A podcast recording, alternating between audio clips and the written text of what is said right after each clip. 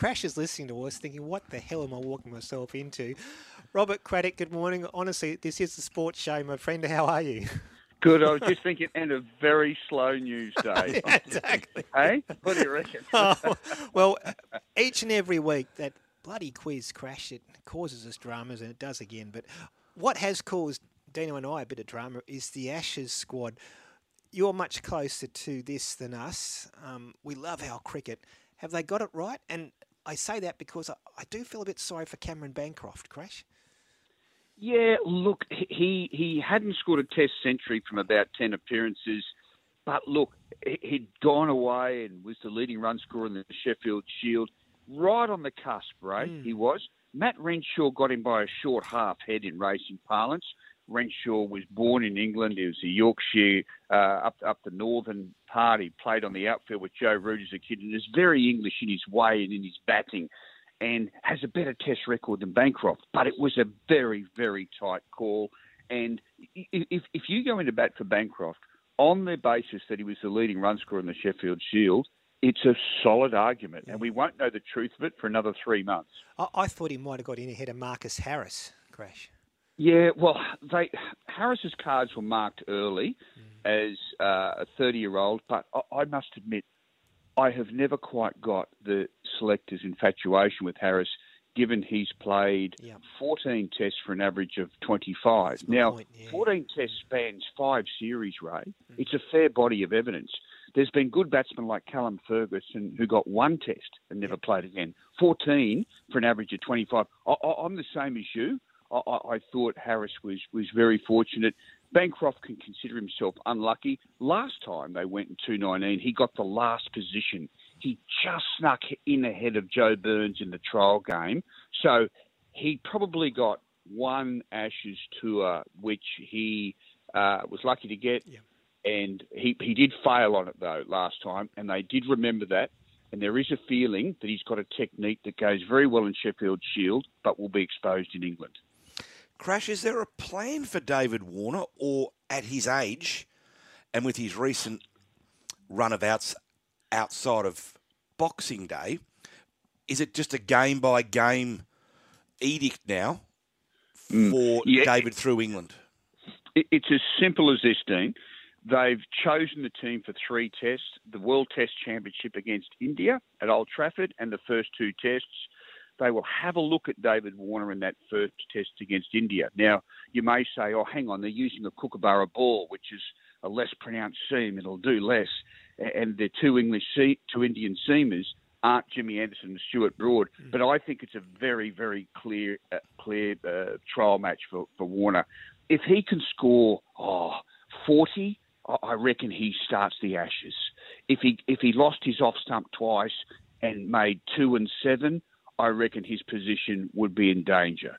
But uh, I will say this though: Mohammad Shami and Mohammad Siraj are really good swing bowlers. They are facing them under a leaden sky at the Oval. So don't worry, that is a heck of a test for David Warner if he comes through it. Because his opposition is so modest, because Marcus Harris has done nothing, and Renshaw's form's patchy, Warner sort of has to fall first up. Mm. So, so you're not you're not looking at a young Michael Slater behind him or a young Matthew Hayden.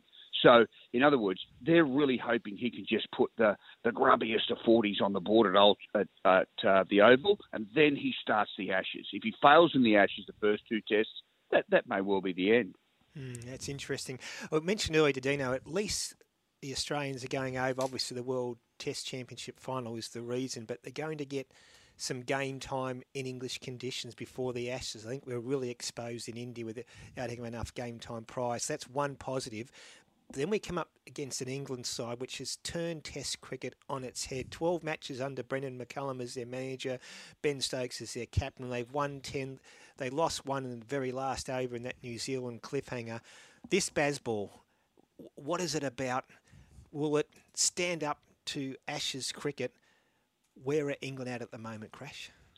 Well, I, I, I, tell you what, they will come out with their broadswords waving. They are totally committed to this game plan, Ray, and they've got credit points in the bank. If it fails in the Ashes, they can still say, oh, well, when we started, we'd won one of our previous 17 tests and we've won 10 out of 12. I mean, the worst they could do is lose a couple of tests and be mm. 10 tests out of 15. I have to say, you know, you guys have seen a lot of sport. Have you ever seen a more stunning turnaround? I, I, haven't in any sport with the same personnel rate. Mm. When when Ben Stokes was made English captain, there was one other certain selection in the team, Joe Root. yeah. All other nine positions were up for grabs, and they've they've through this incredible philosophy of attack the day, don't regret anything, loosen yourself up, play with freedom, we'll back you. They're playing this stunningly cavalier brand of cricket. And here's the thing I'm finding in all these series, I'm cheering for England because I want. I great reckon this is the way to make Test cricket survive, right? Yeah, it's great to watch. One thing I did want to run past you was a one name, Jofra Archer. Mm, mm.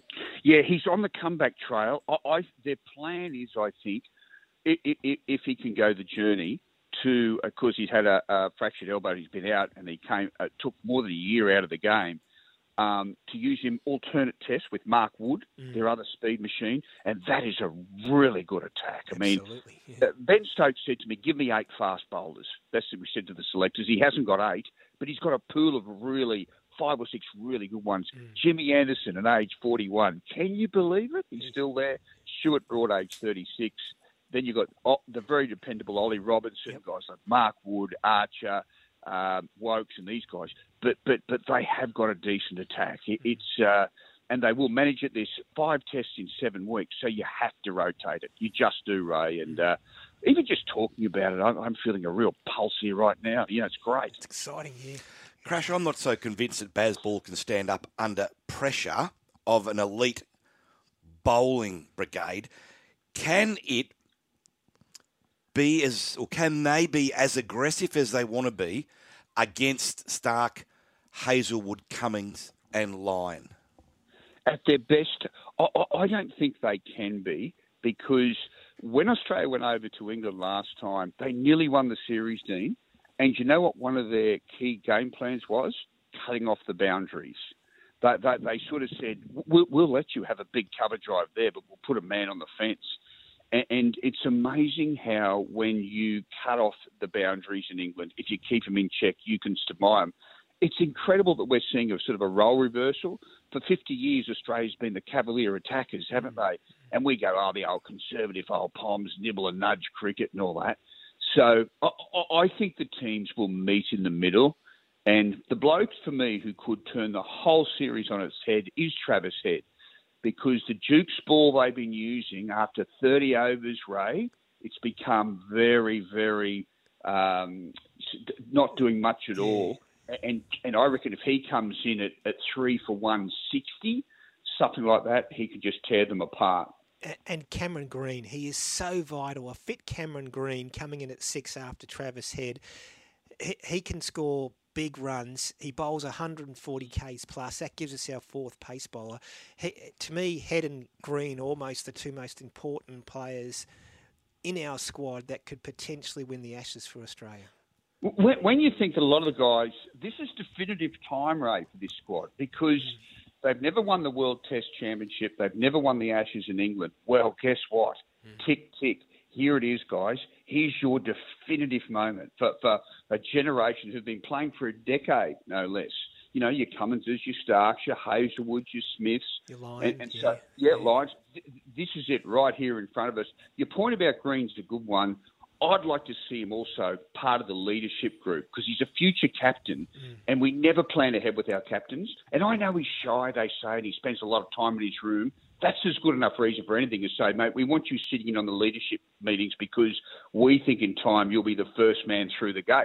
Yep. And mate, I remember when all these guys were young, like Steve Waugh was the shyest kid you'd Alan ever seen in your life. Allan Border oh, didn't Allan, want leadership, did he? You know, did, not want the leadership and no. sort of, you know, just had no interest. Steve Smith was the kid who couldn't get a date to the Allan Border Medal. Remember that? Right. All those stories, yeah. and they all get there eventually. And and Cameron Green will. Mm. Crash, tell us about the Broncos, mm. mate. What is the vibe up there in Brisbane? I mean, is there a genuine excitement around this team? And yeah, in your opinion, are they mm. genuine premiership contenders? Yeah, I think they are because where's the other super team? Okay, the Panthers are very, very good, aren't they? But you know, I don't see the other like they're they're not without flaws. But the best thing that happened to Brisbane was missing the finals last year by after winning 13 games. If they'd have finished eighth and say won one final, they would have said, "Oh yeah, that wasn't too bad, boys. We're getting there." No, they were filthy beyond mm, belief. Mm. So they stuck it up in the off season. They got in, and um, the other good thing that's happened to them, no doubt, is the Dolphins. This, this team encroaching on their turf. They had an acorn on their seat, and it's been the best thing for them. So uh, I'm loving Adam Reynolds. I have to say, uh, there was a story two weeks ago saying he wants to coach at Brisbane when he retires. And Dean, can I ask you this? Have you ever seen a player more suited to coaching po- post career? I haven't. I, I've, of all the blokes, footballers and cricketers you've seen, I've never seen a guy more sensible, balanced, and, and just a good thinker on the game that you thought, yeah, yeah, that that guy's a coach. That guy is a coach. I mean, it's, it's just going to happen, isn't it? Yeah, he's got a great demeanour, hasn't he, mm. Crash? Nothing seems to phase Adam Reynolds. Like I can't recall a moment when on the field or off the field where he's you know he's lost the plot or he's had a a, a, hissy player. fit. Yeah. He's just so composed and clearly he's got a wonderful football brain. But you're you're right, Crash. I can't see how within two to three years after retiring he'll be in some coaching capacity and maybe five or six years down the track it'll be at NRL level. Well, and if it is, Crash, it might yeah. well be at South Sydney. Yeah, well, and it's been a wasteland, hasn't it? Like, uh, uh, I mean, who are the new coaches coming through? Yes, we get Ciraldo, and of course there's Andrew Webster, but there's just there's not a pool of them, is there? I mean, if I, I would, you, you, these players hang off every word Adam Reynolds said, and the whole move to him from South Sydney's been great for him. I think we knew, I know he grew up there, and he played his footy in the laneways. That beautiful story you wrote in 2018, Dean. Um, but to get away to buy a property up here at Bunya where his kids can run around. And the size of his house up here is as big as the size of his property when he used to live down Redfern Way. So, but, but, but, and may I just say too, that is a secret weapon of the Dolphins recruitment. I'm telling you, you know, Mark Nicholls bought a house, 774 square metres uh, for 800,000 down uh, the Peninsula Way, uh, four bedrooms. Like the, the Dolphins are up I know they might miss out on Jack Wighton, but they living down there. All, all the players are loving it. Jeremy Marshall, King, and these guys, mm. where you can get a bit of bang for your buck with your dollars. Their, their wives are happy, their kids are happy, so the players are happy. It makes a massive difference, and and the Cowboys back in the winners' circle, so to speak, last night. Sometimes crash, you just got to win ugly, haven't you? They have, but still unimpressive yeah, for mine. Yeah. I, I, I there's been a flatness about them this season. If you said one standout reason, they had a million guys involved in the World Cup for mm. different nations, and they let them off the leash a little bit, thinking, oh, they've had a big off season, will be slow, and they haven't regained their rhythm since then, and it's so disappointing. Their attacks almost like they're running through treacle at times. It seems slow, and it was so good last year. So I know they beat Newcastle last night, but boy, oh boy, in front of a home crowd. They had to scrape every ounce out of what they had to get there. I, am still very concerned about their season. They're nowhere near what they were last season. I know they won last night. Yeah, good on them, but a lot of improvement left. Yeah, it's bizarre. They were so good last year. Maybe that's the turning point. We'll wait and see. A lot of excitement about Queensland football at the moment. A lot of excitement about the Ashes coming up. Crash. We really appreciate you coming on and give us giving your take on the Ashes squad and the countdown's begun pleasure. Thanks a lot, guys. Thanks, Crash.